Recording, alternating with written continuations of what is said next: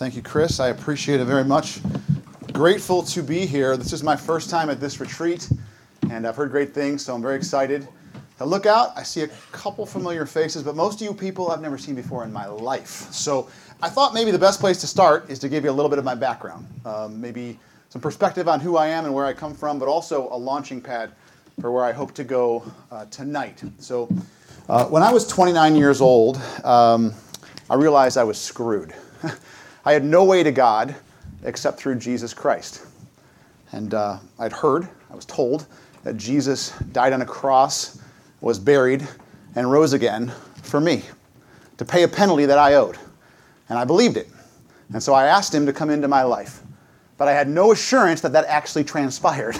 and so every so often I'd just say that prayer again, hoping that maybe one time I'd say it right or I'd believe it enough and I would feel forgiven. One day I'm at work, I'm talking to a, a friend, and the subject of the Bible comes up, which was odd at work. Uh, he said he read his Bible every night. I said, You read your Bible? Nobody reads their Bible. You just keep it in your house in case you get attacked by demons. Like, nobody reads it, right? He said, I do. So I thought, well, maybe I should read it. I started reading the New Testament. And uh, it was alive to me. It was exciting. And something happened. I, um, I realized that I did not, I didn't need to say the prayer again. He, he heard me. And I was forgiven. And I was free. And it was the most important and the most amazing thing that ever happened to me. A couple months later, or so, um, I went to check out a church, do a little recon work, see where my family should go to church. And after the service, a guy walked up to me and he said, Are you a Christian? And for the first time in my life, I could say, Yes, I am. And he said, You want to go deeper? And I said, Yeah, I do. He said, Why? I said, Because there's all these people in my life that don't have what I have, and I got to figure out how to tell them. You see, at that point in my life, I was motivated to tell people about Jesus. It was the only thing I wanted to do. Fast forward about a year and a half. During this time, I'm meeting with this very same guy every week doing one on one discipleship. And I'm learning amazing things all about God and the Bible, how to study it. And it took me to a retreat like this a place called Beulah Beach, which is outside of Cleveland. Learned about the ministry, this E squared thing we're talking about. It was, it was awesome. It was amazing. You know, you guys hear me all right? Is this? Okay. Um, they only give me an hour, Brett. How am I supposed to get all this stuff in? um, so, so one day he says, "Hey Todd, um, come back. Uh, take take next Thursday off." He said, "We're going to go follow up with some guys that were at an event." And so I was like, uh, "Okay." So I took the day off, went and picked him up at his house that day, and said, "So, uh, what are we doing again?"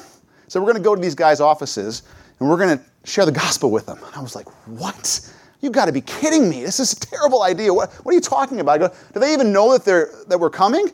Well, they checked a little box, said they need some information, so, you know, yeah. I was like, this is, how do I, how do they get out of the car while it's moving? This is a terrible idea. Kind of a big contrast, right? On one hand, I knew almost nothing except what Jesus did on the cross, and I wanted to tell everybody. Then I knew all this stuff about the Bible, and it was the last thing I wanted to do. One of the verses you're going to hear probably a lot this weekend, and I don't know if Chris mentioned it while I stepped away for a second, but it's Proverbs 23 7. It says, As a man thinks in his heart, so is he. Everything you do begins with how you think. In fact, one of the main reasons we have these retreats, or retreats like this, is to help you learn how to think biblically. And so it's my goal uh, for the time that I have left, which because of Brett's question, it's a little less, the time that God would cause you to think about how you think about evangelism. And with that, let me pray for us.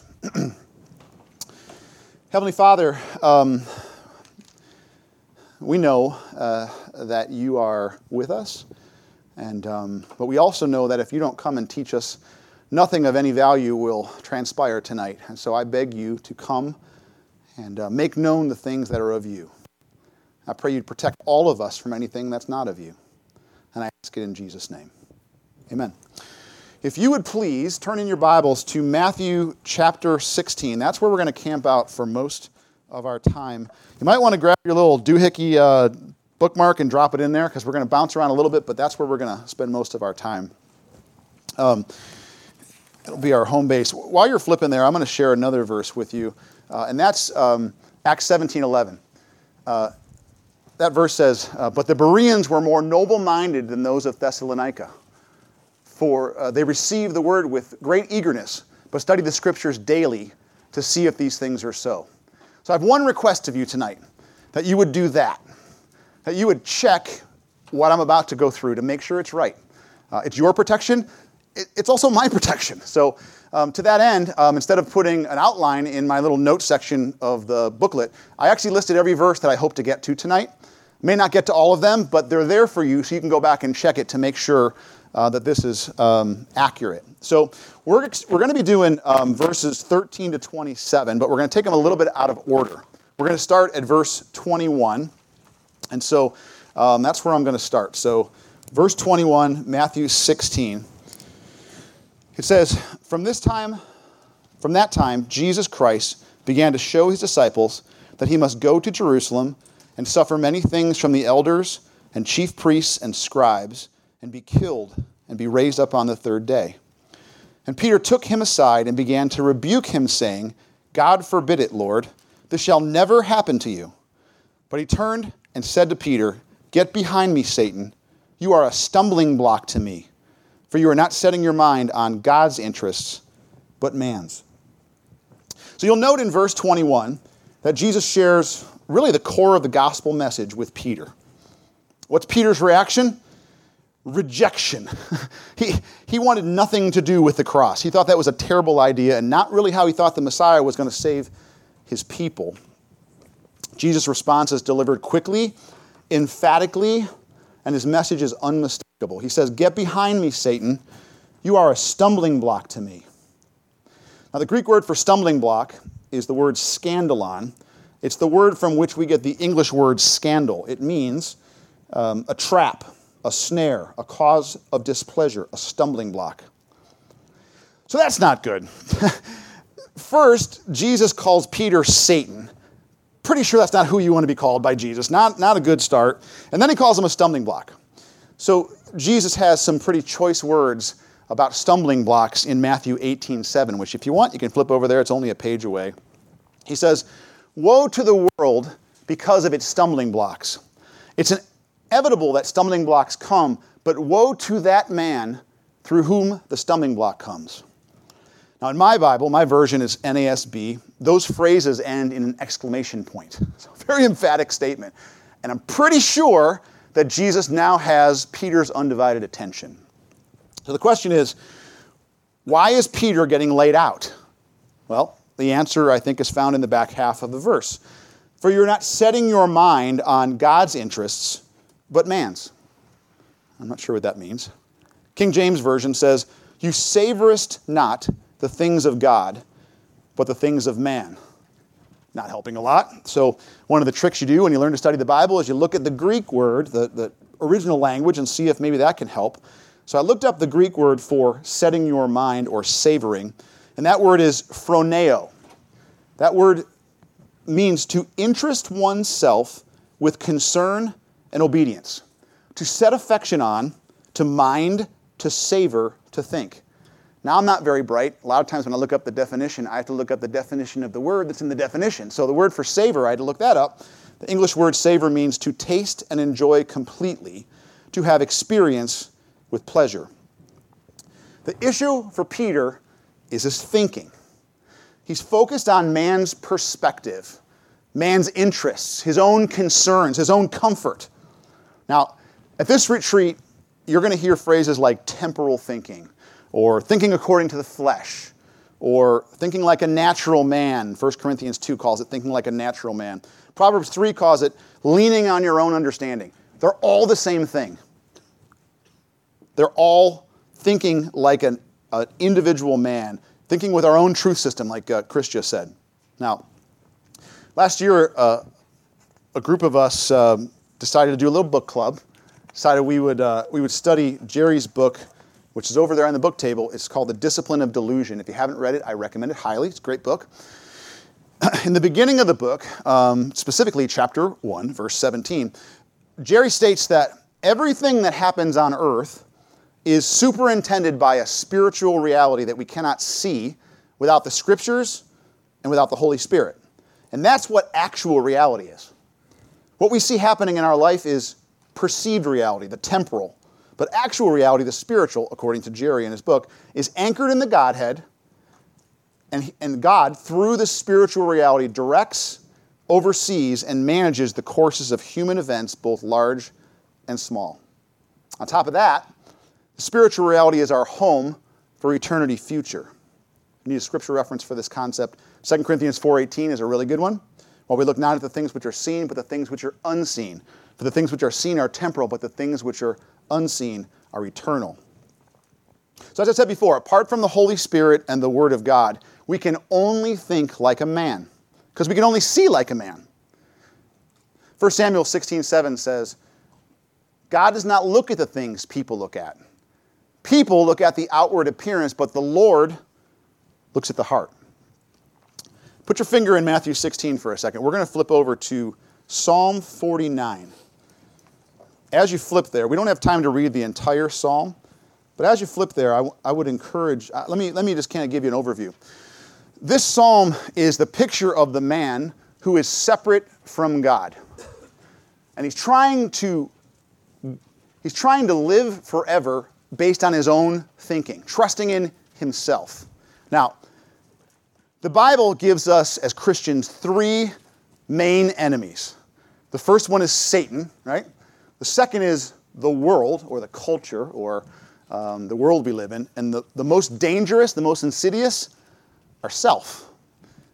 That's what this psalm is about, is the thinking of a man who's trusting in himself. Now, God's reaction or his thinking on the matter is found in verses 7 to 9. So I'm only going to read those verses. It says, No man can by any means redeem his brother or give to God a ransom for him. For the redemption of his soul is costly, and he should cease trying forever, that he should live on eternally, that he should not undergo decay. He should cease trying forever. It costs too much. You can't pay for it. You can't, can't do it yourself. Now, the psalm continues to lay out the results of this temporal, natural, fleshy thinking and it's summed up in verse 20. Verse 20 says, Man in his pomp, yet without understanding, is like the beasts that perish. Now, the Hebrew word for understanding is actually very interesting. It's the word bene. It means to separate mentally or to distinguish.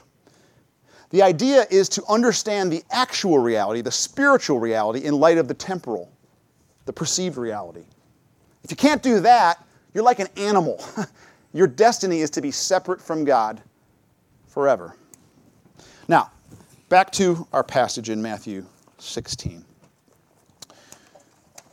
Prior to Christ, as I said before, you can only think like a man. 1 Corinthians 2:14 says natural man does not accept the things of the spirit of God and cannot understand them. But when you come to Christ, something changes. Ephesians 1:13 says, "And you also were included in Christ when you heard the message of truth, the gospel of your salvation. When you believed, you were marked in him with a seal, the promised Holy Spirit." God gives you the Holy Spirit to live inside of you when you believe the gospel. It's amazing. Jesus says the Holy Spirit is the counselor who will guide you into all truth. Now, this is amazing. Now you have the ability to see the spiritual reality you could not see before. You actually have the ability to understand the Bible because the Holy Spirit is living inside of you. That's the good news. The bad news is now you can think two ways. You can think according to the Spirit of God, or you can think like yourself, like a man.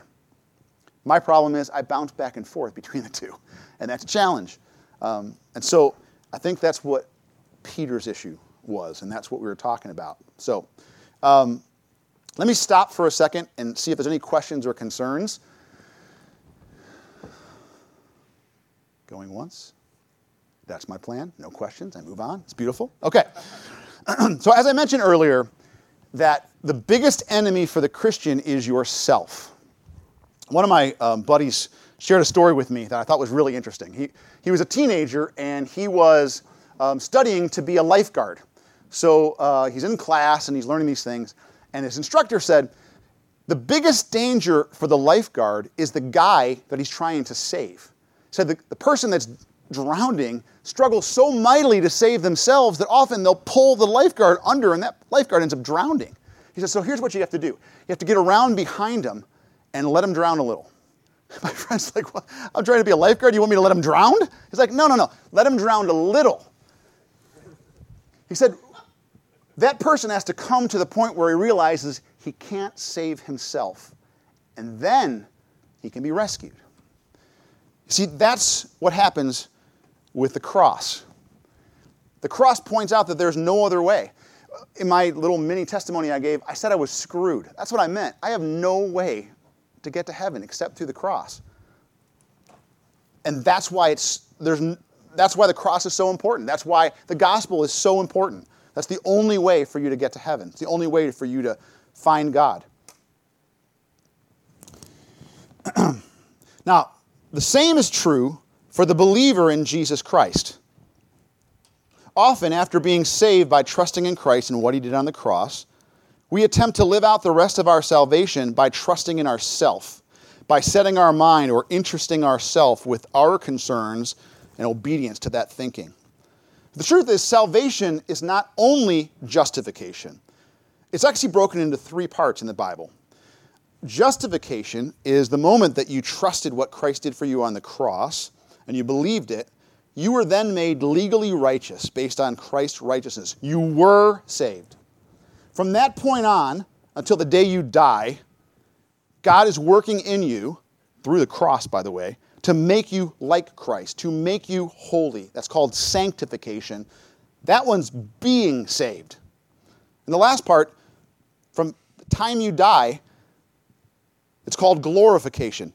When, when Jesus comes back, the Bible says in Colossians 3, verse 4, it says, When Christ, who is your life, is revealed, you will be revealed with him in glory. That's glorification. All three of those require the cross. There's no way to salvation, justification, we're saved, sanctification, being saved, glorification, will be saved without the cross. It's impossible. There's no way around it.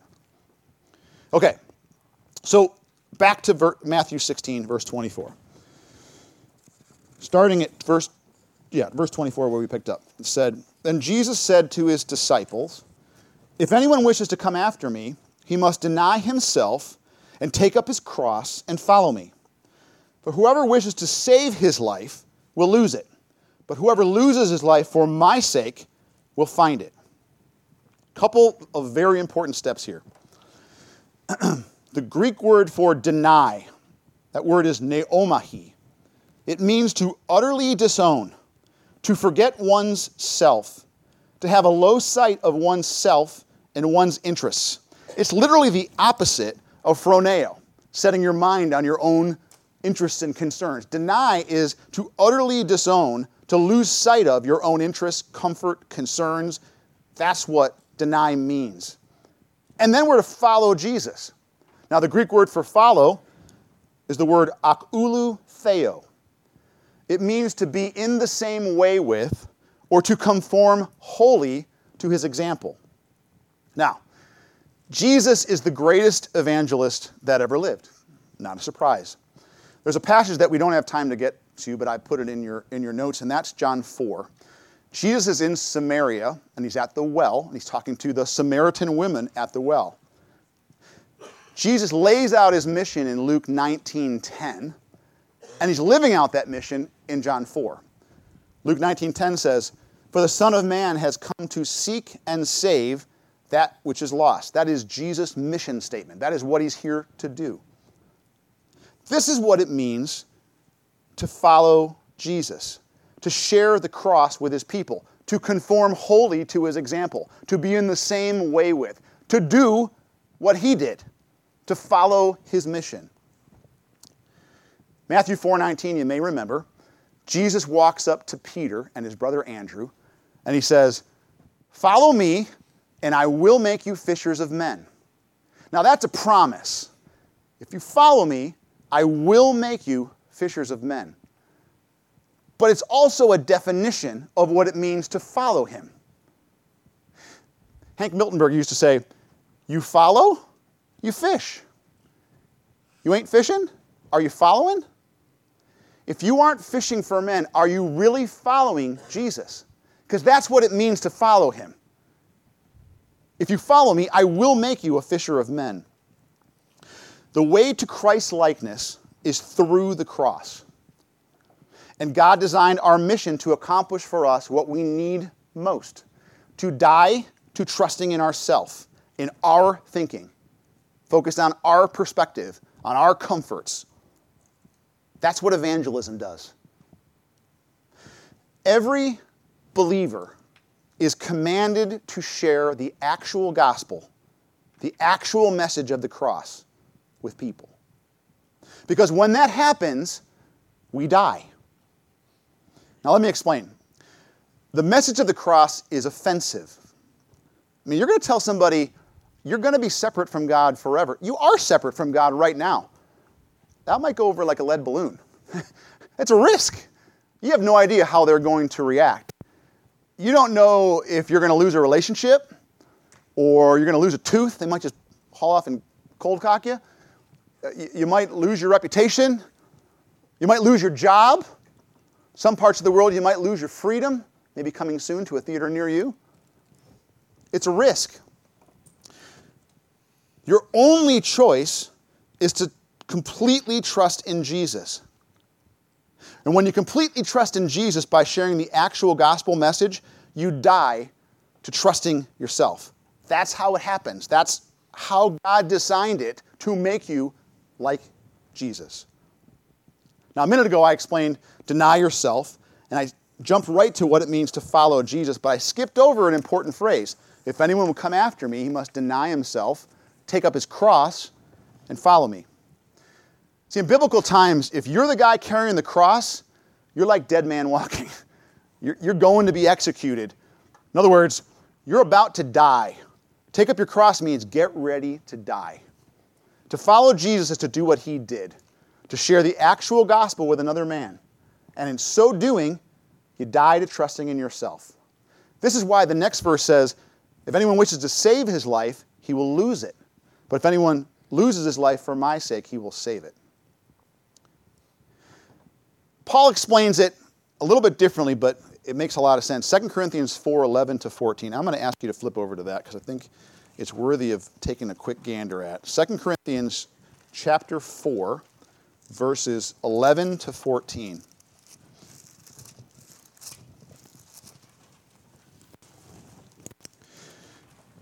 11 says, For we who live are constantly being delivered over to death for Jesus' sake, so that the life of Jesus also may be manifested in our mortal flesh. So, death works in us, but life in you. This is the brilliance of the gospel. You are sharing eternal life with someone, and at the very same time, death is working in you, trusting in yourself. Death is working in you, Life is working in the person to whom you are sharing it. Goes on to say in verse 13, but having the same spirit of faith, according to what is written, I believed, therefore I spoke. We also believe, therefore we also speak, knowing that he who raised the Lord Jesus will raise us also with Jesus and will present us with you. Now, believe in the Bible means to obey that, those concepts are interchangeable. Reference for that is John 3.36. If you, if you have questions on it, come back at me. But to believe means to obey. So if you believe, you speak. You speak because every believer is commanded to share the actual gospel. We believe, therefore we spoke. But the cool part about this verse is knowing. This is biblical thinking. Knowing that he who raised the Lord Jesus will also raise you with Jesus. That's a gospel truth. That's part of the gospel. You're going to be raised because Jesus was raised. When you know that gospel truth, it explodes your faith. It's, it's amazing. 1 Corinthians 1:18 says, "The message of the cross is foolishness to those who are perishing, but to those who are being saved, it's the power of God. To those who are being saved, That's you. That's the people that have already trusted Christ, but God's working in them. You're being saved. It's the power of God for you. So when you share the actual gospel, you're evangelizing yourself. That's an amazing concept. The gospel blows your mind. Now, where does faith come from? Well, faith comes from God, right? It's a gift. Romans 10 17 says, faith comes from hearing the message, and the message is heard through the word of Christ. When you hear the gospel, you get faith. It gives you faith. And when you share the gospel with someone else, it explodes your faith so that you can continue to share the gospel, trusting in God and not yourself. It's this unbelievable transaction that occurs, and it's the reason why God designed the mission the way He did. Let me ask you this question How do you think it happened to Peter, who went from cowering, or actually denying Christ three times while Jesus is being questioned, to cowering after Jesus died? to later on in his life telling everyone he possibly could about Jesus and dying for it. What did Peter do from the time Christ died to the time he died? I would suggest to you the answer is sharing the actual gospel with people. That's what he did. And when it happened, he went from being afraid, trusting in himself, to extraordinarily bold and trusting in God. And he, he eventually died for it. But what happened was he died to trusting in himself and he moved on and became an unbelievable saint. My summary, I guess my conclusion is we need to share the gospel. It's how God saves us, sanctifies us, makes us like Christ. Let me stop there for a second. Questions, concerns? Okay. Maybe you're sitting here going, Folger is full of it. He's just adding this evangelism thing in there. It's not really in the verses I've heard people teach on. You know, if anyone seeks to come after me, must deny himself, take up his cross, and follow me. Maybe this is all just a bunch of hooey, and I just added that in there to try and make it fit. I would refer you to the parallel passage to this passage Luke 9 and Mark 8. They address the exact same exchange. I'm not going to look at both of them, but I'd like you to flip over to Mark 8, verses 34 to 38. Just take a quick gander at that passage, which again is a parallel passage to this one. Starting at verse 34, I hear some pages flipping, so I'll give you a second. Flip away. Mine's written here on my page, so I don't have to flip anywhere. It's a beautiful thing. it says, 34, and he summoned the crowd with his disciples and said to them, if anyone wishes to come after me, he must deny himself and take up his cross and follow me. Sounds familiar, right? Whoever wishes to save his life will lose it, but whoever loses his life for my sake and the gospel's will save it. For what does it profit a man to gain the whole world and forfeit his soul? For what will a man give in exchange for his soul? For whoever is ashamed of me and of my words in this adulterous and sinful generation, the Son of Man will also be ashamed of him when he comes in the glory of his Father and with the holy angels. Did you catch it? Verse 25, whoever lo- 35, whoever loses his life for my sake and the gospel's will save it. He's talking about sharing the gospel. And then in verse 38, Jesus cares that we talk about him. If you're ashamed of him, he'll be ashamed of you when he makes his triumphal return. There will be consequences. If you want a little bit more color on the triumphal return and what's being talked about there, it's in Matthew 25. I don't know if anybody has questions on this whole concept of being ashamed. No? Good. Okay.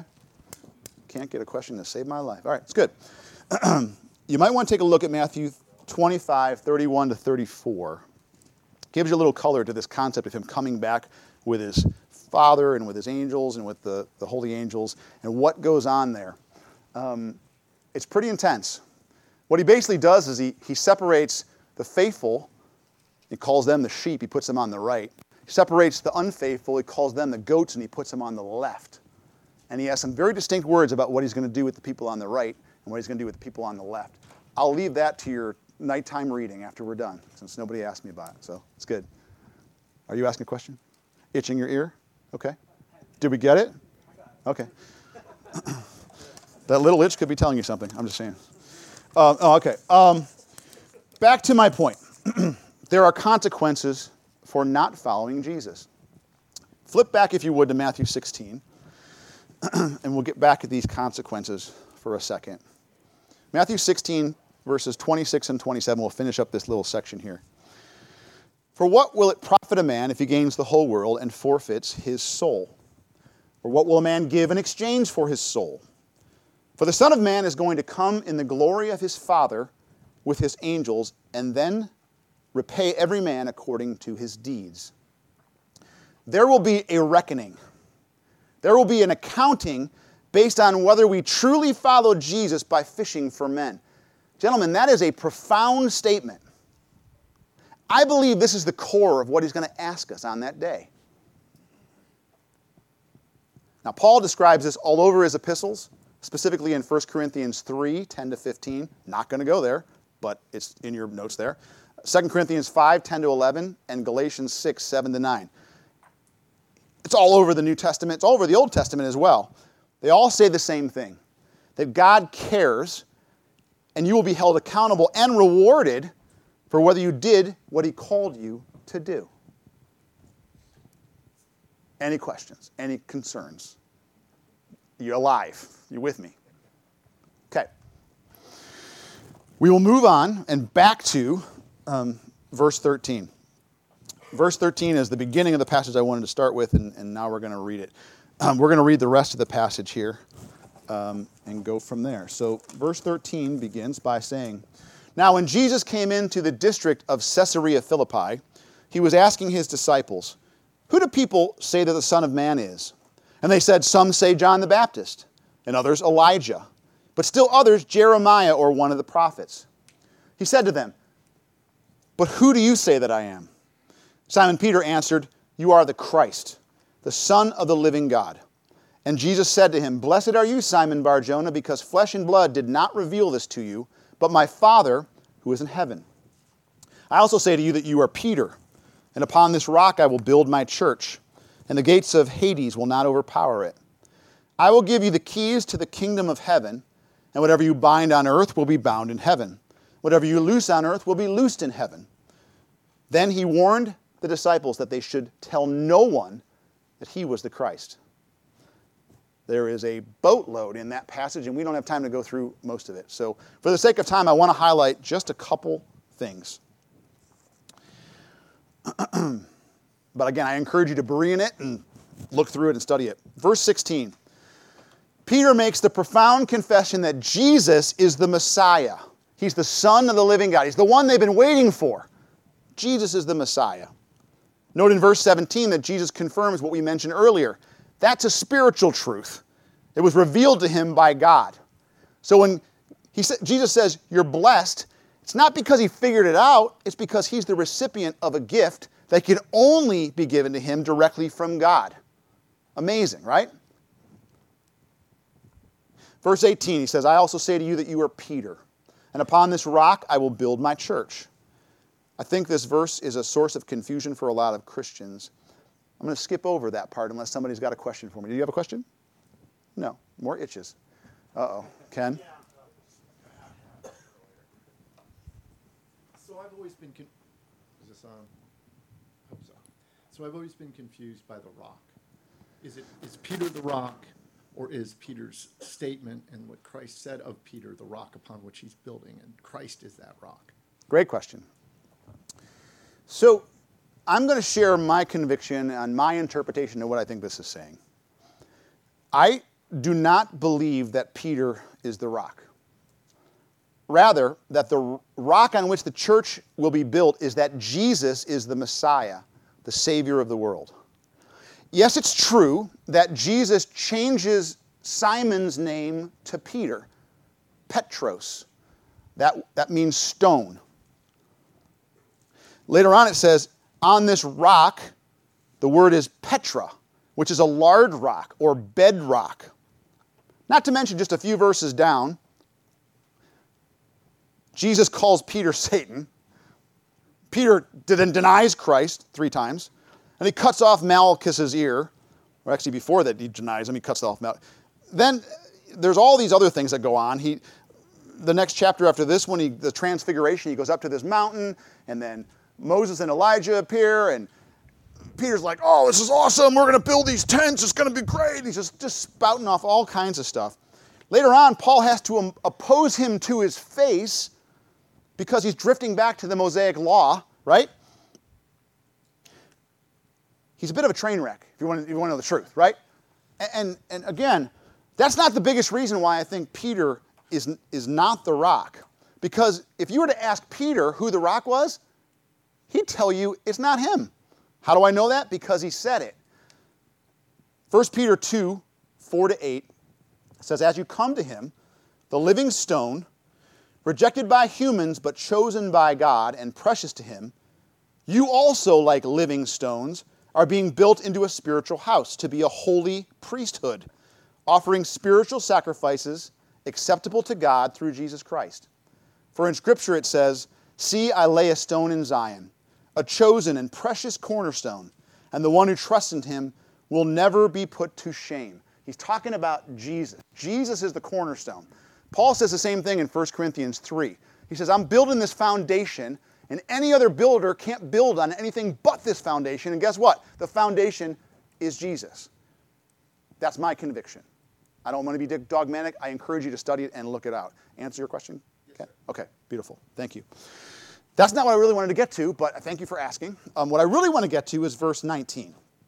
Now, I confess to you, I never really understood this verse, but as I was preparing for this talk, something struck, jumped out at me. And um, again, I encourage you, and I couch it with I don't have any, um, I don't want to be dogmatic and say that I, I for sure am right. I want you to study it for yourself. But it, it says this it says, I will give you the keys to the kingdom of heaven.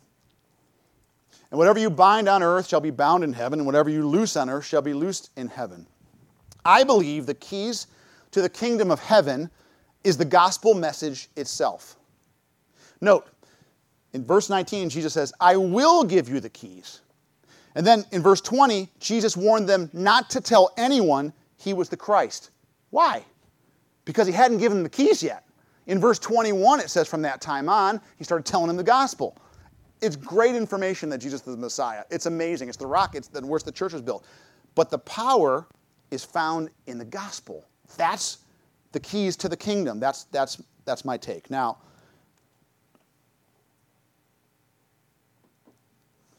let me just, I lost my place, and that's okay, because that happens um, a lot, actually. Um, let me explain why I think that, maybe I'm going to say it later. Who knows? Yeah. I believe the gospel message. Okay.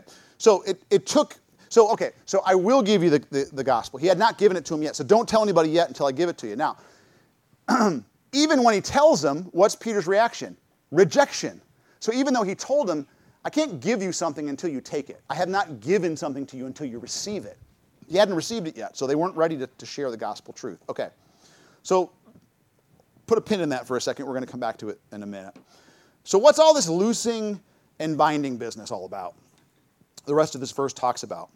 Now, I don't want to go all Greek scholar on you, because I certainly am not a Greek scholar, but in my Bible, it shows the verb tense, which is actually very helpful. So in this case, um, whatever you bind on earth shall be bound in heaven, and whatever you loose on earth shall be loosed in heaven. That shall be bound and shall be loosed are the perfect passive participle. The perfect tense is completed in the past with the c- continuing results. Shall be bound doesn't sound like completed in the past, it sounds like future. But my Bible also has an alternate translation. Instead of saying, shall be bound in heaven, it says, it can also be translated, shall have been bound in heaven, shall have been loosed in heaven. That sounds more like completed in the past with continuing results. So I looked at the Bible in Bible Gateway, that cool website. They have the NASB 1995 version, and it says, that version says, shall have been loosed.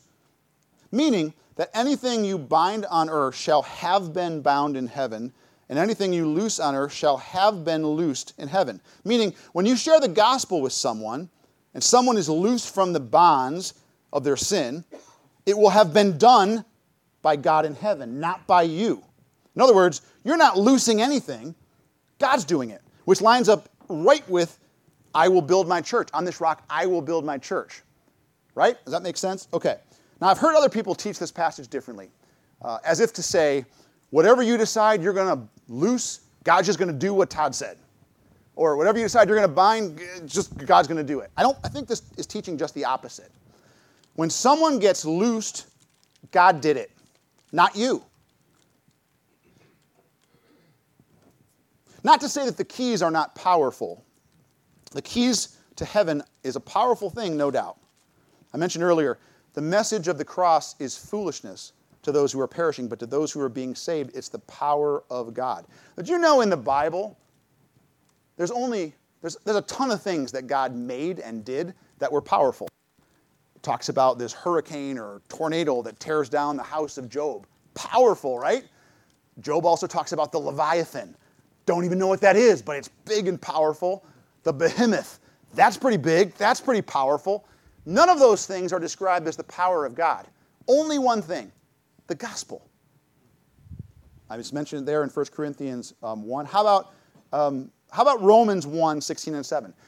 I'm not ashamed of the gospel, for it's the power of God for the salvation of all who believe. First for the Jew, then for the Gentile. For in it, the righteousness of God is revealed from first to last, from faith to faith. What's this first to last? It takes faith to believe the gospel to be justified. It takes faith to believe the gospel to be sanctified. It takes faith to believe in the gospel to be glorified. From first to last, it's the power of God. So the amazing thing is, he didn't just give the keys to the kingdom to Peter, he gives them to every believer. The keys to the kingdom aren't just going to him, they're going to you. A verse we're probably going to get to later is 2 Corinthians 5 18 and 19, which Paul, Paul lays it out this way. He says, Now all these things are from God, who reconciled us to himself through Christ, and gave us the ministry of reconciliation. I submit to you that is E squared that Chris was talking about, the ministry of reconciliation. Namely, that God was in Christ, reconciling the world to himself, not counting their trespasses against them, and he's committed to us the word of reconciliation. Well, what the heck is that? It's the keys to the kingdom. It's the source code that unlocks the shackles that keep people from seeing the actual reality. It's the gospel. It's the power of God, and He gave it to you. Jesus said it this way He says, But you will receive power. We know what that is. When the Holy Spirit comes on you, and you will be my witnesses in Jerusalem and Judea and Samaria and to the ends of the earth. You will receive power to be my witnesses. That's exactly what we're talking about. He gave you the keys. So the question is why don't we share the gospel? Why aren't we all out there doing it? We have the keys to the kingdom of heaven in our hands. Why? Now, I can't speak for you, but I can speak for myself. And the answer is the way I think. Did you have a question? I was just going to say one word fear. Fear. Yeah, that's the answer. Good answer. Yeah. And, and I, I would say it a different way. I'd say the way you think. You're thinking like a man. You're afraid, right? Let me give you some of my thoughts. These are some of the thoughts that I have when evangelism opportunities seem to come my way. I think I don't have the gift of evangelism. I'm not comfortable talking to people about sensitive topics like that. I don't know enough. I'm not sure what to say. I can't figure out how to take a regular conversation and shift it to a spiritual conversation. The day the guy who discipled me asked me to go tell people the gospel, I had lots of other thoughts.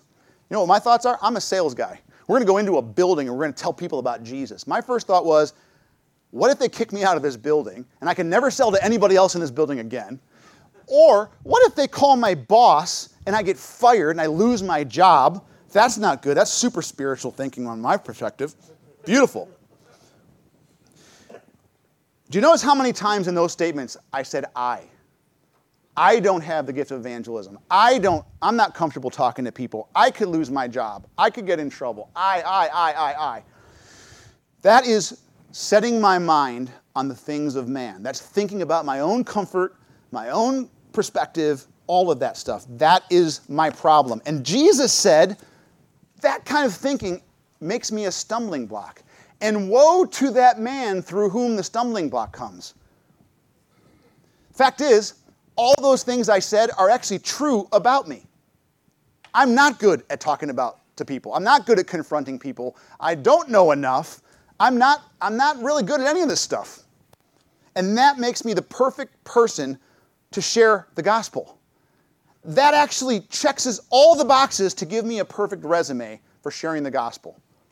1 Corinthians 1 27 and 28 says, But God has chosen the foolish things of the world to shame the wise. And God has chosen the weak things of the world to shame the things which are strong. And the base things of the world and the despised God has chosen. The things that are not, so that he may nullify the things that are. I am not good at any of these things. But that makes me the perfect person to share the gospel because the power is not in me, it's in the message. So, all those thoughts about why I shouldn't do it should actually be the things that are the reason I should do it. I don't know how we're doing for time. I don't have a clue. Anybody know how much time we got? Okay, okay. So, I'm going to give you a couple more examples and then we can move on. Uh, some of my terrible thinking. So, prior to the pandemic, it would be hard for me to say that I'm not really around unbelievers. I used to be meeting with people all the time, but now myself and many of us work from home. And my comfort has gone up exponentially. I can literally sit in sweatpants and a collared shirt and nobody knows. Bare feet, have a sales call. It's a beautiful thing. I, I, I kind of like my comfort. It's a good thing. Um, we used to do a Bible study uh, on Zoom during the pandemic on Tuesdays, and it was awesome. You know, I would teach sometimes, it was great. Somebody else would teach. I get my push ups done while they're talking and listening in. It was, it was so productive, it was beautiful. You know, I, I thought this is great. One day, the guy's like, hey, we're going to get back in person and we're going to meet. I'm like, that's a terrible idea. Why would we do that? There's people from all over the city. They're not going to be able to come. It's going to stupid thinking, idiotic thinking. Because we go to this meeting and we meet in person, and these guys at this Bible study get this. And so I'm watching people get picked off all around me. One day I'm teaching. I see a new guy walk in, sit down. I'm like, okay, talk to that guy. It's going to be awesome. So all of a sudden I, I get done. I look over. My buddy goes, so what's your deal? Well, I'm not sure where I stand with God, and I'm not sure. Well, you want to meet with me? Boom, it's done. I missed, I missed my opportunity. It already happened, right? It's really hard to do evangelism over a screen, but in person, you can have a relationship. You can get time. You can get to know people. God can do amazing things in person. But my thinking says, let's not get in person, right? I'll give you one more example. and I work for a company that does, has salespeople all over the country, right? Twice a year, we meet for a sales kickoff and a sales summit in the middle of the year. And we were doing virtual ones, which was amazing because I just like sit there and I'm done. I don't have to go anywhere, get to be with my family. It's so cool. They're like, oh, we're to do these back in person. I'm like, oh, I hate this. I got to fly somewhere. I don't to, can't be with my family. It's terrible. And my son, who's actually sitting here, he looks at me and he goes, Dad, don't you think that maybe if you were with people that you could maybe tell them about Jesus? oh, oh yeah, uh, that's right. So get on a plane. I connect in Atlanta, flying to Dallas, and there's a guy um, in my row sitting next to me, and I, I go to put my thing up in the overhead compartment. He's like, "Hey, you're my seatmate." yeah, maybe. Let me. Yeah, I guess I am. He's uh, he's like, "Oh yeah." He starts telling me his whole life story. Just just starts talking. I'm like, okay. So he tells me about this girl, and he met her, and he loves her, and it's amazing, and she's an exchange student. He doesn't know if he's gonna all this stuff. So I'm like okay, maybe I should tell him my story. So I share with him my testimony. I get done sharing my testimony, kind of a little version I gave you early, earlier, and he said, I'm not sure if I believe in Jesus. He's like, My dad's a Christian. He's like, I just don't know if I believe it. I said, Well, there's this little book that kind of shows you where you stand with God. You want to go through it? I'm going to go through it here in a little bit and you'll understand what I mean. So I got to share the gospel with the guy. It was amazing. Had I not gone in person, but my point is, my thinking is what gets me in the way of doing what I'm supposed to be doing. So here's what I'm going to do. I'm going to pivot and we're going to talk about how to do evangelism. and somebody is going to help me, I hope. Did you guys pass out those? Okay, while they're passing them out, um, I need someone to be my. Oh, Trevor. Oh, great. Trevor. We're going to do a little role play. and I can't wait to do it with Trevor because I know he's going to go easy on me. um, so, so here's the deal. Um, while, while we're passing these things out, we're passing out this little booklet I was talking about called Steps to Peace with God. It's a tool that um, is what I like to use, um, and I'm going to explain it in a second. Before I go there, evangelism is not about having the gift of evangelism. It's about telling a very simple story. It's not about converting anyone because you couldn't convert anyone if you wanted to. It's something God has to do. It's not about debating or arguing. It's simply about showing up and telling a story. Now, I'm going to be honest with you. What we're about to do is not the best way to teach a guy how to do evangelism. It's not. The best way to learn how to do evangelism is to find someone that's doing it and watch them and go do it with them. That's what ended up happening to me. The guy that discipled me took me, forced me to go with him, and I watched him do it, and I learned how to do it. That's the best way, but can't do that here. So we're going to do the next best thing, which is a role play. My friend Trevor. This is awesome. So excited. All right, I need a book because I don't have one with me. Not yours. I need, oh, extras. Beautiful. Thank you. All right, so here's what I want to do. We're going to imagine, we're going to use our imagination, and we're going to pretend that we're meeting for lunch, and Trevor and I are talking a little bit about things and life and his family and things of that nature. And what I want you guys to do is follow along in here. Um, and we're going to go through it. Before we do, though, one last thing. the thing about the book is it's I usually say this to guys. It's written by a businessman, which is true. A guy named Bill Bright came up with this concept of steps to peace with God. It's filled with scripture, right? It's all scripture. I mentioned the power is in the message, in the not in you, but in the message. So, a couple rules. One, no preaching. I'm not here to preach, I'm here to tell a story. No side stories. No cross references. No explanations. As you can tell, I like to talk a lot. I like cross references, and I'm like, oh, the first couple times I did this, I'm like, hey, you know, here it says here, and it says this, and it says this. Instead of taking two minutes, it takes like a half an hour, and I lost the guy. Don't do any of that. One rule Winston's rule just keep reading. That's all you are to do. Invariably, a guy is going to throw a question at you.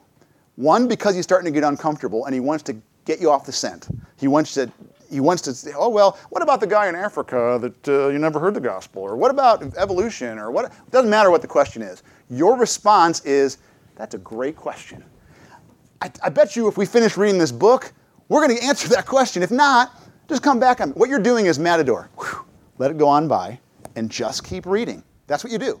Okay? So we're sitting here and we're having lunch, and um, McDonald's was an interesting choice, Trevor. Um, I haven't had it since I was about 13, but um, I appreciate. I forgot my wallet, so thank you for bringing that. My that was cool. Um, you know, uh, That's why I brought you to McDonald's because I knew it was paying. that's right. Yeah, yeah, yeah. So, um, you know, we talked a lot about your family, which is really cool. There was a guy um, asked me a couple of questions that really got me thinking. The first one was, if if you walked out of this building and got run over by a truck, I know it's a dark and morbid idea, but if that happened and you died, what would happen to you? Where would you go? And I really thought about that and made me wonder. I'm wondering, what would you, what would happen to you? You think if if you died today, right now? I don't know. I guess uh, I'd go to the next life, whatever that is. Okay, good question. Good answer.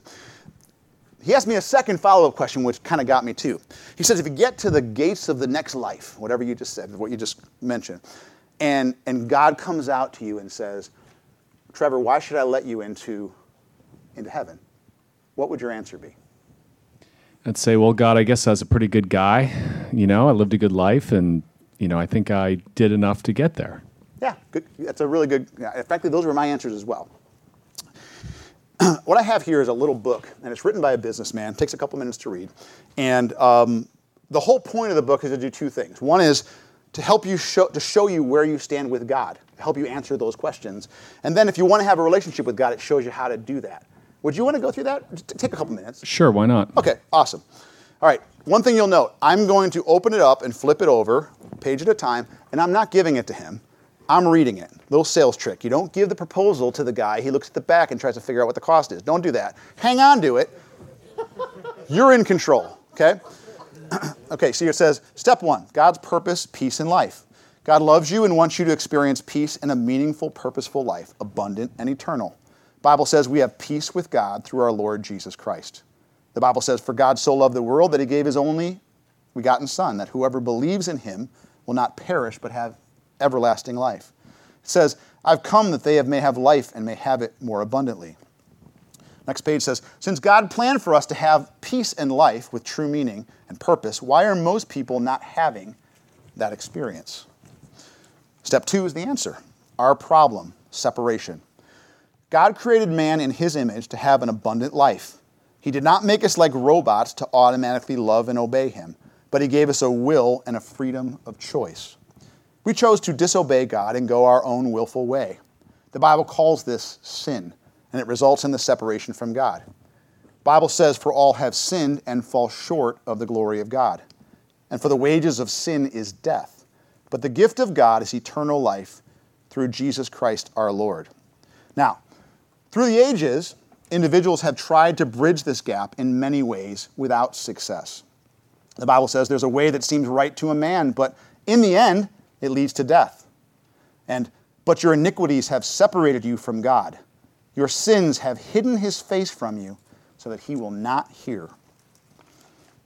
So here's this picture. It says our sin results in separation from God. You have man kind of on this cliff over here on the left, sinful, and you have God on the other cliff, it says holy. God has provided. Oh, I think I might have skipped a page. Hmm. This might have been printed incorrectly. There should be another picture in there that actually has. There you go. Yeah, okay. Defective. It's all right. It's all cool. It says, why is it? This is all out of order, actually. So, anyways, yeah, it's out of order. That's okay.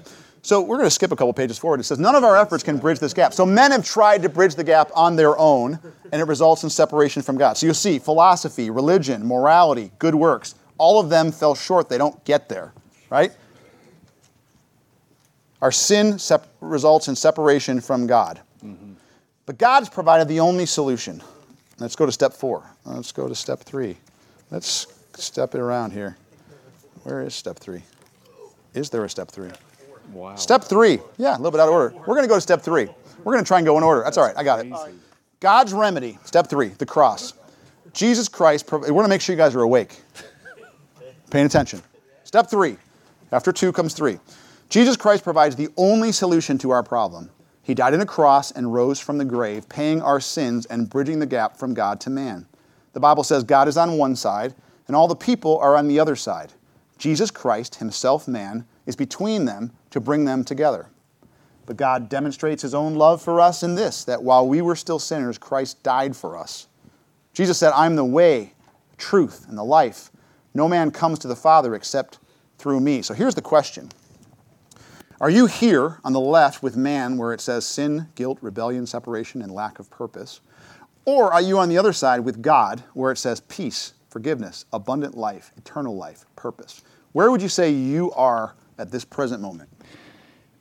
Well, Todd, I think I'm on my way, but I'm not there. So maybe I'm kind of in the middle between the two. Yeah, you're kind of hanging out or Yeah. cli- climbing up the other side, maybe. Who knows? Yeah, okay. Let's go to step four. So how how do we how do we um, receive this this gift that Christ gives? This one way to get to God. It says we must believe in Jesus Christ and receive Him as Savior. The Bible says, "For it's by grace that you have been saved through faith." It says, "Not from yourselves; it's the gift of God, not by works, so that no one can boast." If you confess with your mouth Jesus is Lord, you believe in your heart that God raised him from the dead, you will be saved. It says, Behold, I, Christ, stand at the door and knock. If anyone hears my voice and opens the door, I will come in. So let me ask you this question Is there any good reason why you cannot receive Jesus Christ, this gift he's giving you right now? Yeah, I can't think of a good reason. I don't think I'm there, and I think I need to get there. So I probably should. Awesome. Well, here's the thing this explains how you receive the gift. It's pretty simple. There's four steps. First is admit your need. That was really easy for me. You've done wrong things. Second is be willing to turn from your sins. The third is believe Jesus Christ died for you on a cross and rose from the grave. And the last is through prayer, talking to God, invite Jesus Christ to come in and take control of your life through the Holy Spirit. So here's, here's the, the point. We got a couple more minutes before we have to be back at work. Do you want to, do you want to receive the gift now? Yeah, let's do it. While we're here, why not? Let's Okay. knock it out. So, what I'm about to show you is a prayer. It's really not about the fancy words that are written on this page, but it's effective and it's helpful. So, you have the option. You can take it from me and read it, or I can read it and you can kind of say it, repeat it in, my, in your own mind if you want to, whatever you want to do. How would you like to handle it? Okay, I'll just read it. Okay.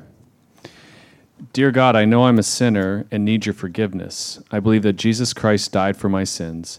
I'm willing to turn from my sins. I now invite Jesus Christ to come into my heart and life and as my personal Savior.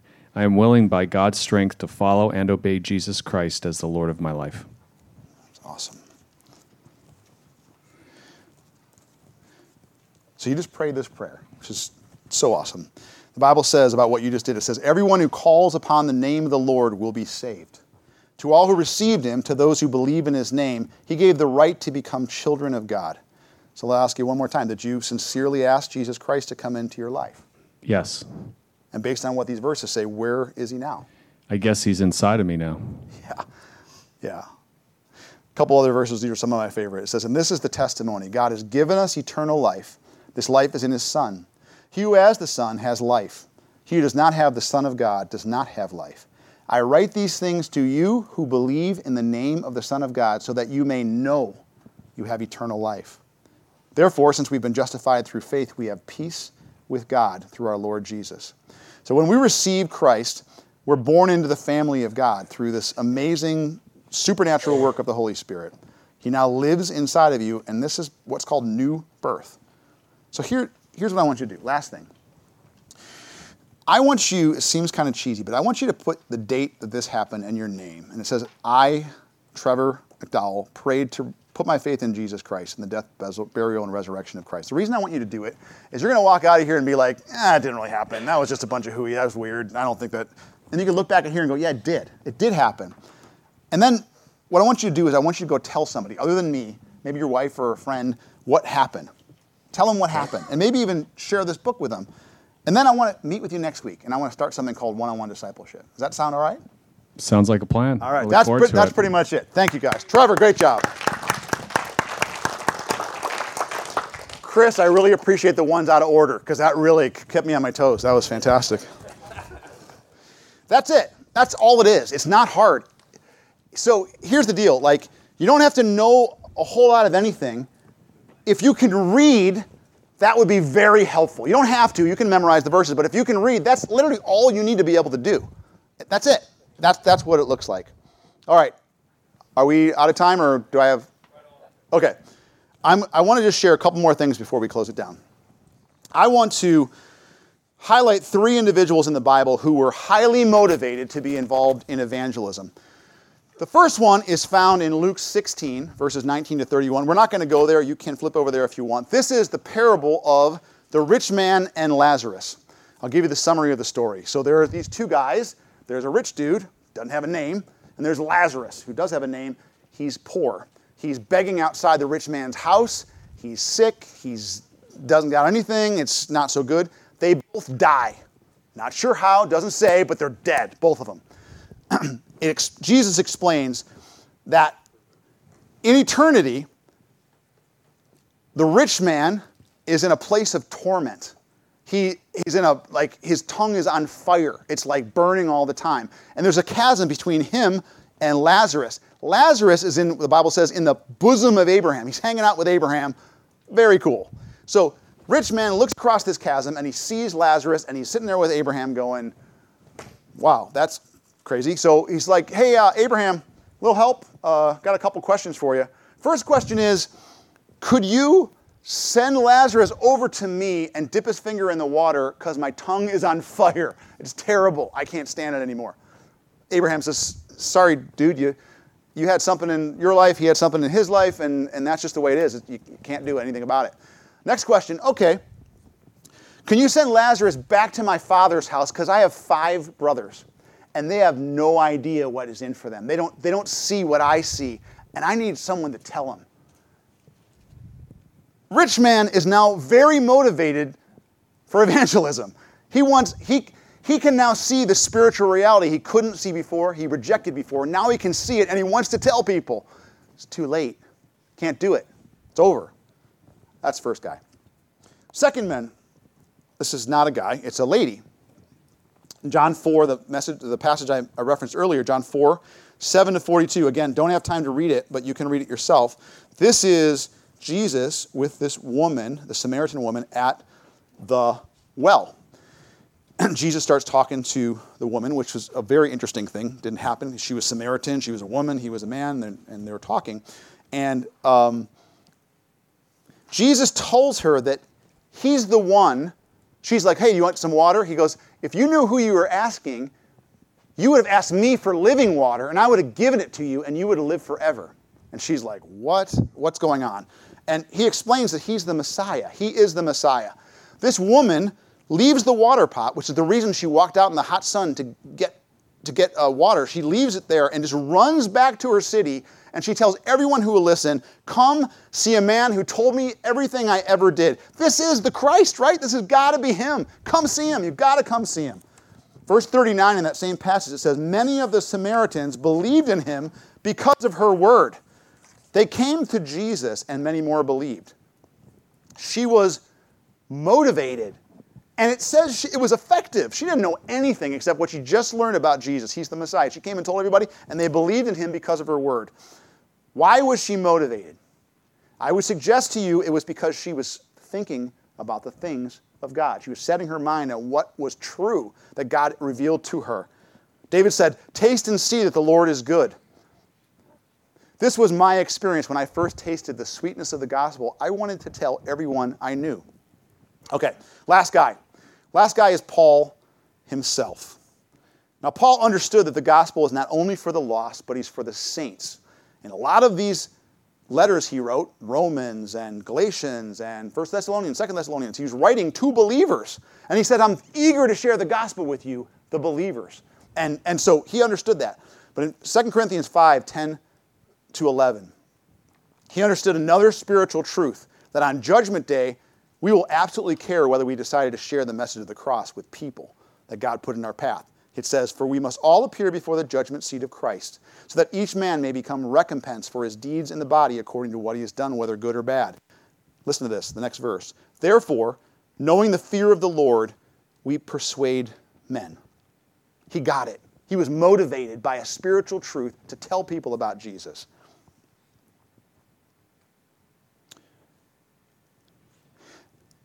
I will, I've never been the first person in a retreat, so this is like weird to me. I would suggest to you that over the next, you're going to hear a lot of teaching and it's going to be rapid fire and your mind's going to be spinning. I would suggest to you a lot of you are going to be really excited about what you hear. It's, it's going to it's going to set you on fire, and that happened to me. And when you go back from here, um, there's going to be a temptation for you to swing back over to your natural way of thinking, the way you thought. And what I would suggest to you, the only remedy is to get in this book, get with a guy, have him show you how to study it, how to grow, how to do discipleship, and have him show you how to tell other people. That is the best antidote to natural thinking and thinking the way you are. I'm going to close with this John 4 34. Jesus said to them, My food is to do the will of him who sent me, to accomplish his work. Jesus savored the things of God understanding that his will was the most important thing. So, what was the will that he was talking about? I would suggest to you, based on the context, he's talking about telling people the message of the gospel, what he was about to do. That was the will he was savoring. He says, Look around you, the fields are white for harvest. That's it. Thanks for your time, guys. Appreciate it.